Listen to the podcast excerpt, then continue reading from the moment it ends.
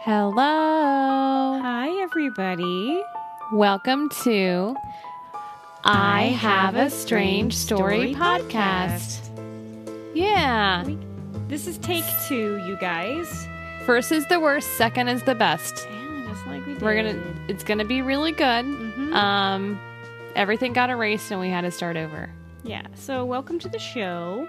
Mhm. this is the podcast where we have episodes where we tell people strange and paranormal stories and experiences.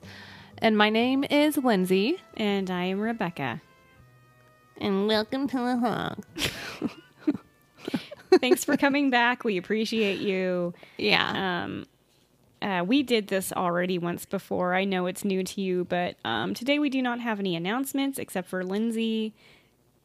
I'm not even going to do that announcement. It's not even worth it anymore. She's gonna have dragon fruit, you guys, for the first time. I'm just gonna let you know. She's really fucking excited about it, but it's I gone. was excited. Yeah. Our last opening was really cute. Uh, it was pretty messed up. I like it when it's messed up. I think it's what that's what give us it gives us our edge. That's what Is we that- have all, all Is that we over all we the other fuck up. podcasts. Yeah, we fuck up and we don't edit it out. We're real. Welcome to the real world podcast. right? mm-hmm. the true story of Yeah, two true sisters story. telling stories about Stop. the paranormal. True stories. Anyways. Uh yeah. Anyway, okay, yeah. So yeah, I'm gonna have some goddamn dragon fruit. Yeah, she's gonna have some dragon fruit. We don't have any announcements. And uh let's just get on with the show then, shall we? Okay, yeah. right, you go first, this. sister. Let's do that. Okay. And yeah. So I have a cool story. Um, it's kind of a series of events that revolves around um, this woman's family member dying. Um, and I'm just going to give you a little bit of background about this woman. So she identifies herself as somebody who is who is hypersensitive. Okay. So Same. the, maybe not in the same way, but um, Okay. she is um she has this sense where she is aware of people's emotions um and um i guess kind of like empathic like she can Yeah. feel a room like she can walk Yeah. into a room and and know what is going on before anybody says anything to her um, she says that this kind of runs in her family um, her grandmother her father and her aunt also have this kind of hypersensitivity. Um, and she also expresses that um, she feels like she's a little bit clairvoyant. So that's kind of cool. Okay. And this kind of explains, this story kind of explains one of these episodes that she has. Um, it involves a lot of her family as well. So just to go into um, who this story is about, it's about her. Um, she also has a big brother, little sister, and her parents, um, and then um, an aunt and uncle. So she says that um, her aunt and uncle were like second parents to her. They didn't have, they never had children, so they spent a lot of time with them in in raising them and everything. And and they were, it sounds like they were all a very close knit family. So this starts um, a couple of years ago, where she is at her aunt and uncle's house, and they're having a great time. She's an adult at this point. Um, and her and her siblings actually live out of town, so they don't get to see them as much but they're there, they're having a good time. She says that her uncle, just to go into what's going on with him, has had um, a couple of strokes. And he recently has been in and out of the hospital. Um, he's just just a beloved member of the family. And even before all this, he is somebody that everybody loves. Um, he's super positive, and she said he had a really great laugh. So just one of those really nice guys she said at this particular event she was uh, she was leaving. Everybody was saying goodbye. She turned around and had a moment. She looked at her uncle and she thought to herself i will never see you like this again. And it was a weird moment that, that it popped into her mind. She kind of shrugged it off like it probably wasn't that big of a deal but oh well. So about a month later um, this is unrelated to her uncle but she had this weird dream that her little sister was pregnant. Also, kind of a weird thing. didn't think much into it. She shrugged it off. And then her father announced that he's going to go on uh, a trip to Europe. And she fucking loses her shit. She starts, she just begs him not to leave. She's like, something is going to happen. I can feel it. Do not get on that airplane. You know, and it's just an overwhelming, uh, whelming feeling of dread. Um, but her family is used to these things. And they were like, dude, just chill the fuck out. Dad's going on a trip. He's going to be fine. And her family is just like, you know, whatever you say, you know, we're not going to do it. We've been through this before. Everything's going to be fine. Um, but she just still had this weird feeling that something was going to happen. But when the time comes for him to go, she herself drives him to the airport. He takes off. Everything is fine. He lands in Europe. Everything is fine. So she decides that she's going to tell her sister about this dream. And she's like, dude, such a weird dream. You know, you were pregnant. And uh, her sister was like, Yeah, well, I was pregnant um, and I had an abortion. And she said that she was nerve. She could tell her sister was nervous telling her um, about this. She says her family is the kind of kind of old school about marriage and pregnancy, and then also she and her little sister didn't really have a great relationship. But she she put on her big sister pants. She asked if she was okay. She told her that she loved her, and that was that. That was the end of that episode. But a few days later, after that phone call, she got another one, and this time it was more serious. Her uncle was admitted to the hospital, and things were not looking good for him. He couldn't eat, and he was in pain, and I think he had another stroke, is what happened. But she said, and I, I quote this because um, I liked this quote that she said. I don't know, um, it just kind of hit me, but it said uh, the option, the options that the doctors um, have were going to affect his quality of life, or rather re- affect the quality of dying. So they decided to um, to take him home and and just have hospice care for him there. So at this point, things are serious. Everybody needs to come and say goodbye to their uncle. So she and uh, her older brother drive to their hometown to go visit him. And this is the first time that she sees him after this hospital visit. And she says he was not doing well at all. Um, he had lost a lot of weight. Um, he was in and out of sleep. And then, if whenever the morphine wore off that he was given for pain, he was um, he was like so painful, like crying out, just, um, just not in a good way. Um, she said it was brutal at first. And then another thing is that her aunt, for some reason, did not want to tell um, her brother, who is their father, that this was all going on. And she says it like, in a way, she was in disbelief, maybe that this was all happening I think whenever we're going through this type of thing, whenever somebody is dying, we don't know what to do. And I think that we get afraid that if we tell, you know, my brother some for some reason is going to be upset if I tell him to come home and nothing happens. We can't predict those things. It's but I, true. I think that, that that's what was going on through her head. But the family eventually convinced her that it was going to happen. So this uncle you know, had been in their lives for so long. Um, their father and this man were very close. It was very important that he, you know, come and say goodbye and see him. So they call the dad. He catches the next flight and he gets home. They said it was a 17 hour flight. He got home. Her little sister, though, has a very hectic job and couldn't take time off of work, but she eventually gets to their house and she seems detached and not necessarily uncaring, but just calm. And her and then the older sister who is telling the story said that maybe she thought, well, she's probably just having a really hard time dealing with this. So she gets to visit, um, and then she has to go right back to work, which is unfortunate. Whenever the dad gets there, she goes and picks him up. He's like, Is he dead?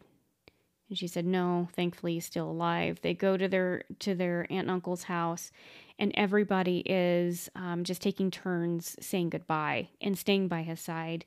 Um, they're apologizing to him for any wrongdoings that they may have done, um, and they're also forgiving him in case there's anything that he needed to let go. But he is um, he's unconscious at this point.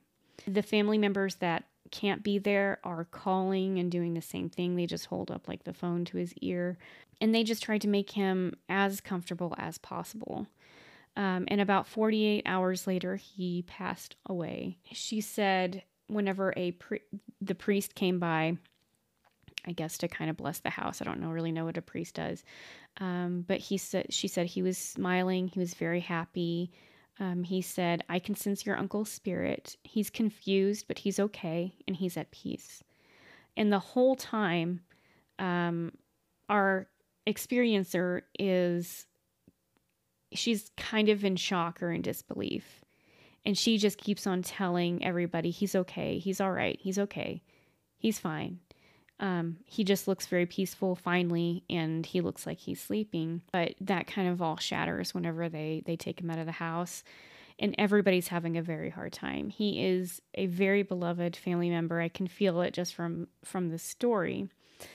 The next morning, everybody's busy making preparations.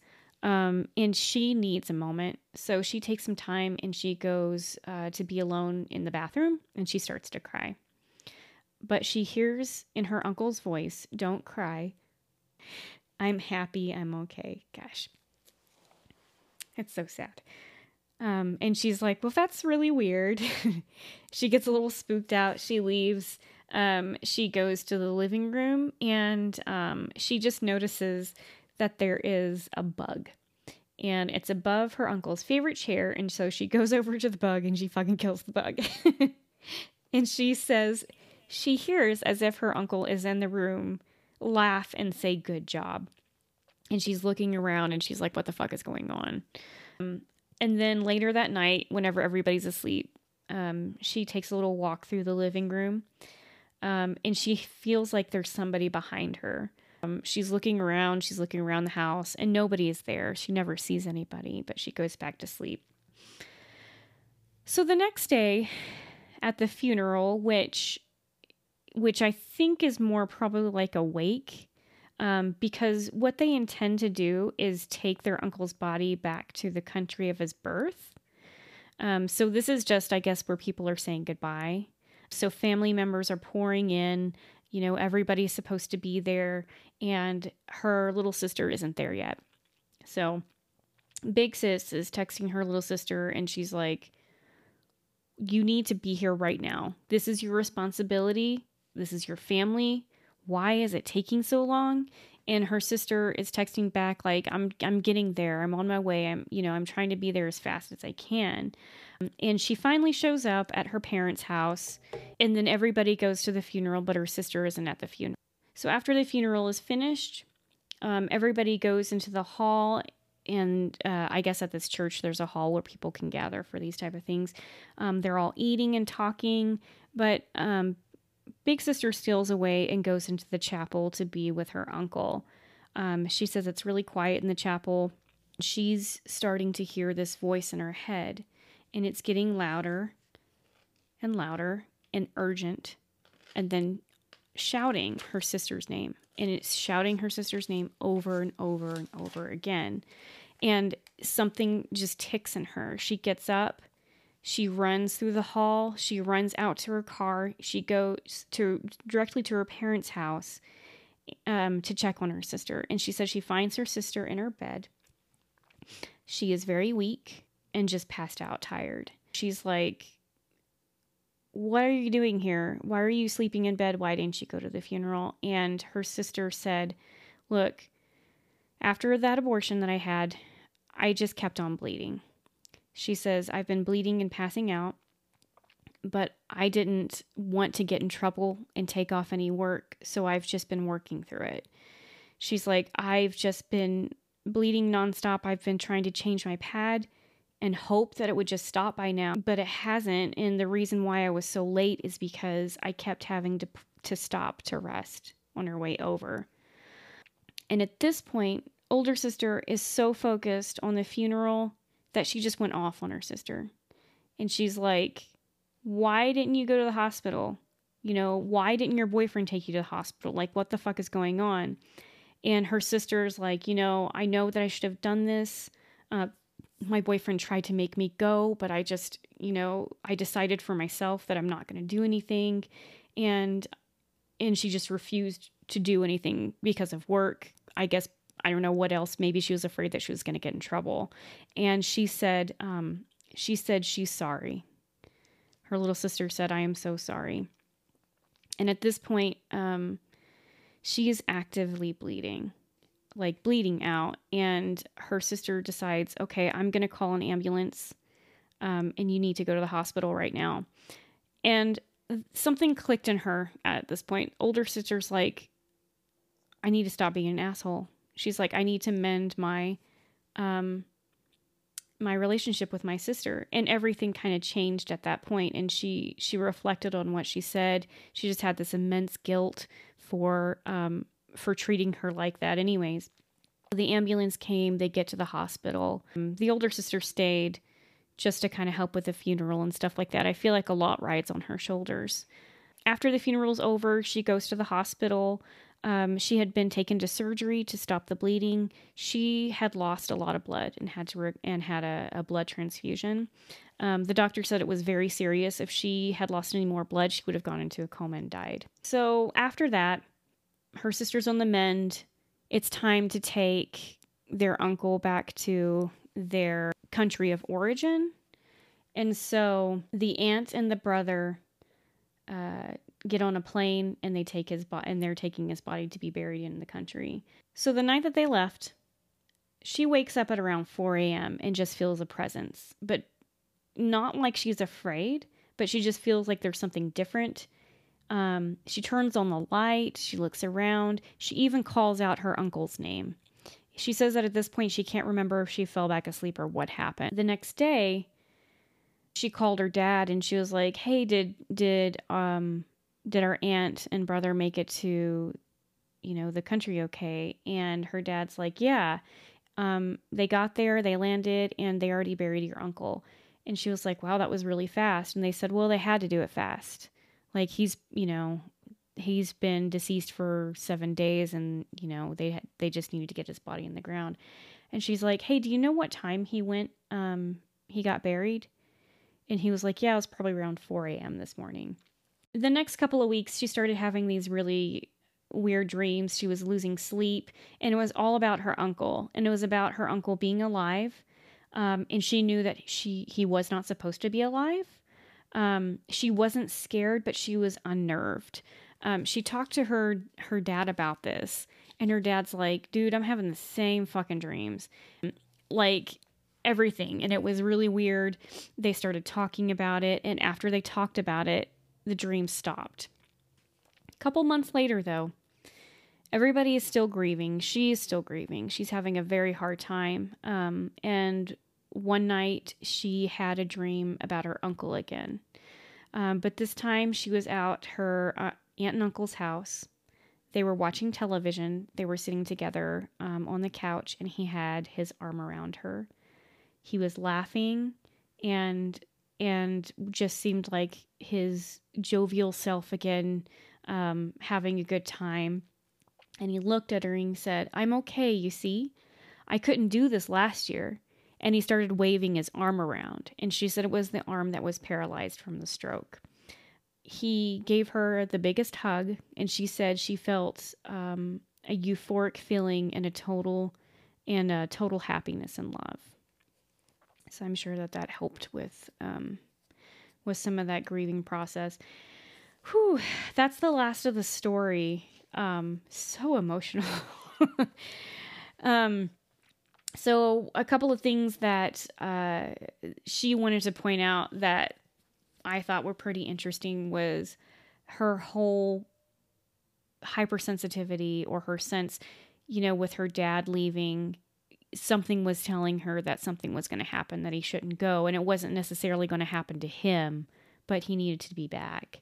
Um, she she felt that her sister was pregnant and then she feels like her uncle was telling her, "You need to go fucking take care of your sister."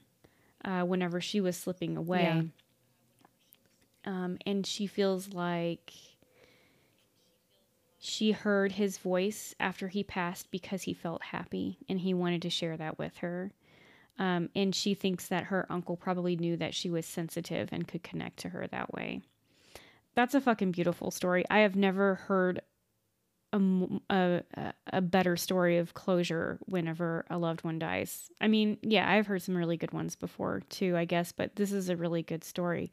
I wish that we could all talk to our loved ones whenever they pass away just to just to hear them say I'm happy and I'm doing okay. She describes herself as a highly sensitive person, also um, a possible empath, and I just wanted to talk to you guys about what um, an empath is. And these are people that are highly aware of their emotions um, and of those around them. Um, so they can feel these emotions themselves. So, like if if you were in the room with me and I was upset, you could feel that feeling. They can also feel um, physical pain and intentions as well. Isn't that weird? I don't like the idea of feeling physical pain. Like you feel other people's physical pain. Yeah. So, like, if Yeah. No Yeah. fucking thank know, right? you. yeah, so like if you um, yeah, that's how it goes. I don't want to take anyone else's pain. I know. Physical pain. I mean, I don't know. Call me selfish. I- you, you don't have a choice. I mean, I know some people that are empaths or empathic, and it is overwhelming. It is, um, it's just social events are are draining to them, um, and especially if they go into a situation where people are angry or unhappy, then it's just like they take that all in themselves, and they have to process that. Um, you know, without I wonder if I'm an empath. I mean, I can Mine ask you. resonates as like mm-hmm. anxiety. Do you feel like Like you I have feel anxiety from other people, or Yeah, like I get no, I get anxious whenever whenever someone's mad and I'm in the room, I get anxious. Oh. I guess that doesn't make me an empath. I can. Um, I have Anxiety, empath, what's the difference? um, I have um, thirteen signs of an empath. I can go over with you if you want to hear it. Okay, I I want to say one thing. Okay. I want to remind our listeners that when people die, if they have any type of disease or anything bad going on, that leaves whenever they leave. Yes, So they don't cross over with that shit. They get to leave that shit behind. that's amazing. So that's why he could he you know he left his stroke behind. yeah, Th- Yeah, that was your or his multiple strokes. that was your physical body, Yeah, and that stays on Earth. Or I, I don't know where your spirit goes. It might be on Earth too, but I don't know. That's a No, good question. a We good should look that up. there's not an answer. But there's a lot of theories. We can Google Mm-hmm. it. Um, so 13 signs you um, of an empath, Okay. and uh, people take notes at home if you feel like these, you know, these re- resonate in you. Maybe, maybe you're an empath as well. So one, Let us know on us Facebook. Let us know on social media if you took the test and what you are. okay. Okay. So number one, Uh-huh. you take on other people's emotions as your own. Classic trait. So it just says no matter what someone else uh, near you is feeling, even if they think they aren't showing it, you're likely to pick it up immediately. That's me. Okay. Number two. Sometimes you experience sudden, sudden, overwhelming emotions when you're in public. No. Okay. So it says here if you are an empath, it can be challenging to go into public spaces because you may suddenly find yourself filled with an emotion that came out of nowhere. Oh my god, that Well, would you- suck hatred. so bad. It's hatred. Like I get like I hate everybody. I don't think yeah, but you're not absorbing that. You that's your own emotion. You're it's my own emotion. you're screwing that up for empaths. okay. Yeah. Sorry. Sorry guys. yeah. We all we I all think need it's to. Already it's clear that I'm not an empath. Okay, well, I'm going to keep going through these. Okay. Okay. So the vibe of a room matters to you a lot. Probably doesn't happen to you. So Okay. yeah. Um, empaths are extremely sensitive to the feel or atmosphere of their surroundings. So whenever they're surrounded by peace and calm, they flourish. Um, and whenever they are are not surrounded by that stuff, they probably don't flourish. Um, You understand where people are coming from. That's me. Um, they have just a fundamental understanding and connection with others. Um, Number five, people turn turn to you for advice. Um, So empaths are generally very good listeners, and they're very patient, and they wait for somebody to say what they need to say, then they respond from the heart.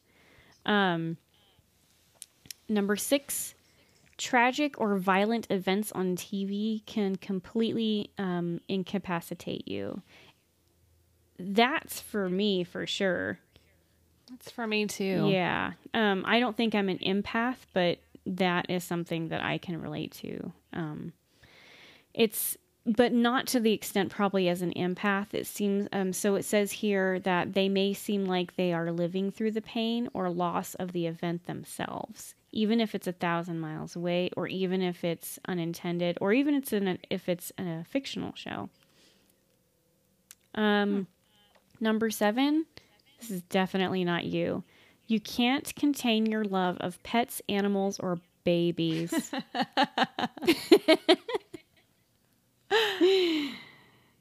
Huh. yeah. Okay. I mean, pets for sure. Babies, Yeah, pets. not for sure.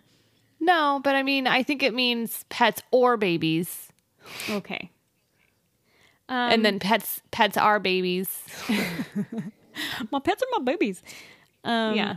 So, number eight, you might feel people's physical illnesses too, not just their emotions. So, I touched on that a little bit. So, if somebody is sick or injured, um, you might go as far to feel uh, their ailment as if it is your own. Not just sympathy, but like you feel a fucking pain.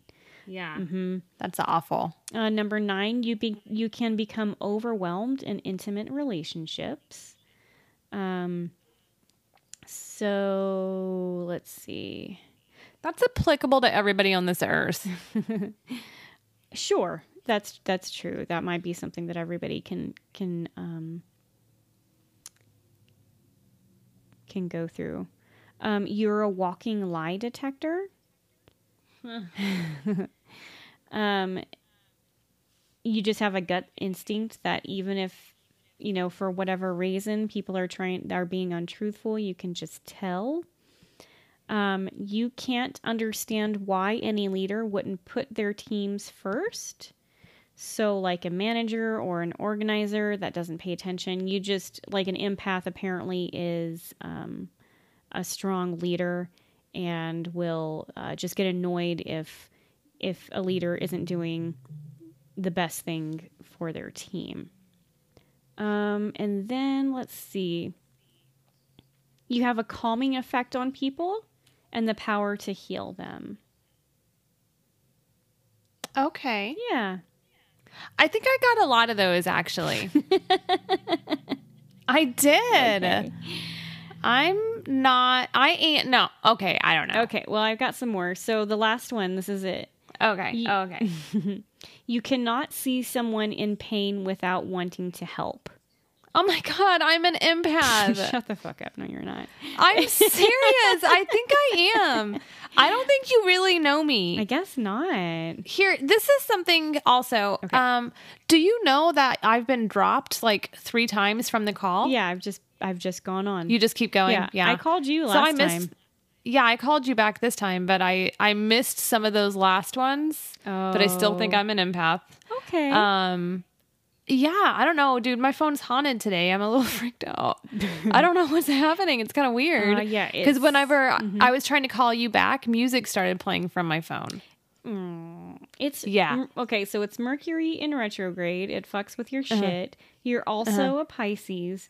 Mercury Yeah. in retrograde in Pisces, so everything is fucked up for you. That's the witchy Um, uh, that's the witchy advice that I have for you. Okay, I well, it's hard to be an empath and a Pisces right now. Clearly, I keep on hearing a clicking. Yeah, that's weird. There's no clicking. Yeah. Okay. Well, things are just going real weird at your place. They are. I don't want to be here. okay, I have a story to tell. Do tell. Um, the story that I got, the person who graciously shared their story thought that maybe they were experiencing shadow people. So I'm going to read the stories. It's it's a bunch of short stories of things that they've experienced with these shadow people, but I think that we may have a different perspective Okay. to share. So basically, this person refers to shadow people in his life as pranksters. And he experiences them at school and at home. Um, and he's experienced them for years. So since he was a kid, he's an adult now. So he experienced these, what he's referring to as shadow people, at school. And it would be in the men's bathroom. And he says what would happen is they would go into the stall next to him and they would lock the stalls that were empty, basically to scare you. What assholes? Yeah, to make you run out of the bathroom. They were pranksters. Um, and then he said that he also one time was in the men's restroom and he heard a very small um, child who he thought was a girl who was crying in the men's room. And it was very, very loud. Um, so he said he finished going to the bathroom. He went out in the hall and he found a, a teen girl that was there. And he asked her if she would please go in to check on the little girl who was crying that he heard. And so the girl opened the men's bathroom door. It was completely dark. It was completely quiet, and there was um, nobody there. It was completely empty. Oh no. Okay. So those are the things that he would experience at school. So at home, he says that he's seen um, the shadow people two times in his house. He says they have frequently moved stuff around in his bedroom. Um, he says that he's very fearful of cracked doors because he says that he specifically used to always shut doors because he was scared of the shadow people like peeping through and he said that they would open them and crack them. Um so he he has this fear of the the cracked doors. So here's one of his stories from home. He was at home he's on his computer and he heard something walking around in the kitchen. He didn't get up to go check it out out of fear that there was a burglar in the house, which I would like to say kudos to him because if we learned anything from that movie with Liv Tyler, you wait for them to come to you. You don't go searching for them, right?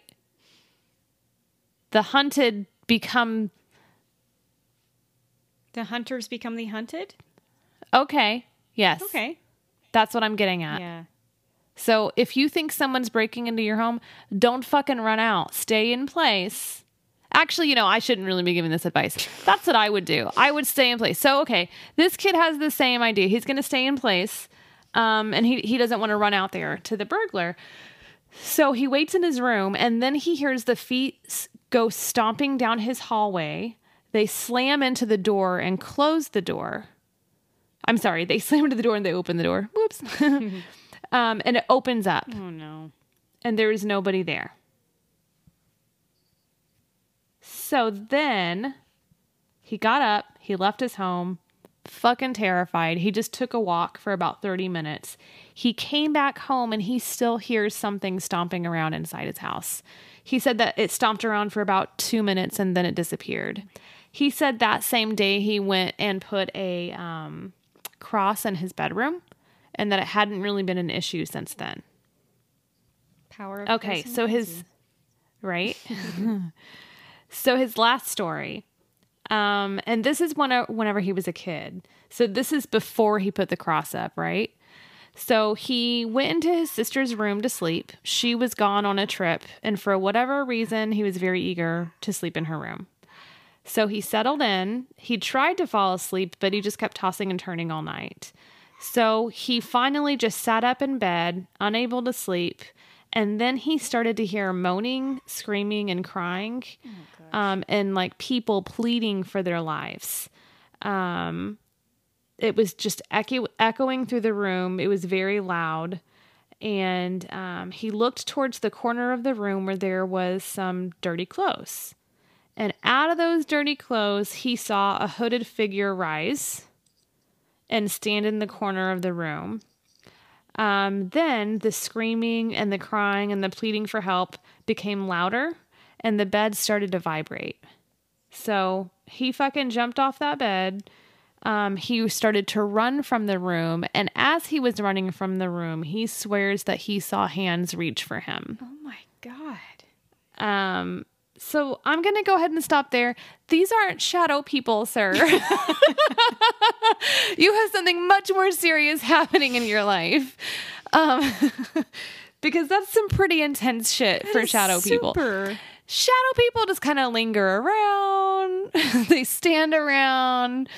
Um, there's no screaming and bed vibrating and grabbing um, happening with shadow people. It sounds like a poltergeist or a demon. and I'm not into demon shit, but this is the closest thing to like the fucking devil I've ever heard of in my life. Yeah, that's People screaming and pleading for help. yeah. What the hell? Yeah, this is some serious shit. Get the fuck out. No, it's just going to follow you. I mean, it's it. I was gonna say that maybe the school was haunted because that's where it sounds like everything was taking place, but it's at your home. It happened in both places. It's attached to him. Mm-hmm. Because it also, I mean, it follows him all through the house. I mean, it could just be attached to the house. But Yeah. He didn't speak to any more of his family members having any of these experiences, but there's something creepy going on for you. I can at least assure you of that. It's not funny. It's not. It's frightening. Yeah, that's scary. But I mean, the cross helped you out, so Yeah, do what you got to do. Put some salt. you've got that going for some you. Some salt on your bedroom door so that nobody, co- you know, salt's supposed to do something. They'll just go, they'll just blow it out of the way. Yeah, they probably will. like, what's this? Uh-huh. You can try saging. and um, what are some other cute little remedies? Ring a bell. You can burn hang herbs. burn the house down. I don't know. Yeah, you, I think that this. I'm not. I don't think there's any advice that we You've come to the wrong podcast. Yeah. we should. I think this requires a professional. So Yeah. Ghostbusters, and if you're a religious, call a priest. this is some gozer shit. Yeah, get Lindsay's dog in there. well, I meant gozer because that's I from know, I'm just Ghostbusters. kidding. Oh, okay. I just didn't know you knew. Yeah, I know. I know who goes. Uh, Okay. Okay. Anyways, that's my fucking creepy story. Yeah, that is frightening. I know. I when did this take place? Is this still going on, or do you know? It I- it was very difficult to tell. Okay. I don't think that it is. Okay. Um, I think that this stuff happened quite a while ago. Well, you know, you remember the the series that we did, and the um, with the um, ultimately being gray aliens that he saw. Yes. I wonder Yes. if if maybe this is some kind of abduction or aliens. I guess it could be. I hadn't saw that hadn't occurred to me. He saw shadow people too first.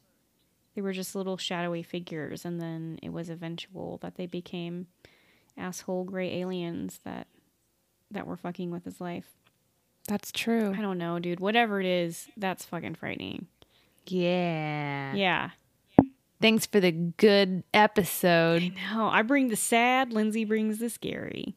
Yeah. That's a good one. That was a good one. Um well, I think that's it then. the old rapperoo. Let's do this. Okay. Um, if you would like us to read your story, if you have something, you know, good to share, you can send it to I have a strange story podcast at gmail.com and we'll be happy to read that. Yeah, and uh, subscribe, rate, and review us. If you review us, please give us a good review. Um, take a snapshot of it, send it to our email address with your mailing address, and we will mail you some stickers. And um, if you want to mail us your story or something weird, send it to P.O. Box 2292, Georgetown, Texas. That's G E O R G E T O W N 78627. Are you okay? I don't know. It's just weird stuff is happening in my room. Oh, bless. I know. I kept thinking I heard something and then my watch vibrated and all. I was like, what is that? Did your watch tell you to, to breathe? I got an email from next door. Somebody's missing a gray cat. Oh man, is that my cat? It is. is that Wilson? It's it's their cat now. he rode out on a banana peel. He was like, I'm in the fuck out of here. I don't know. Sorry. Um. Anyways, thanks for joining. and until next time, bye. Bye.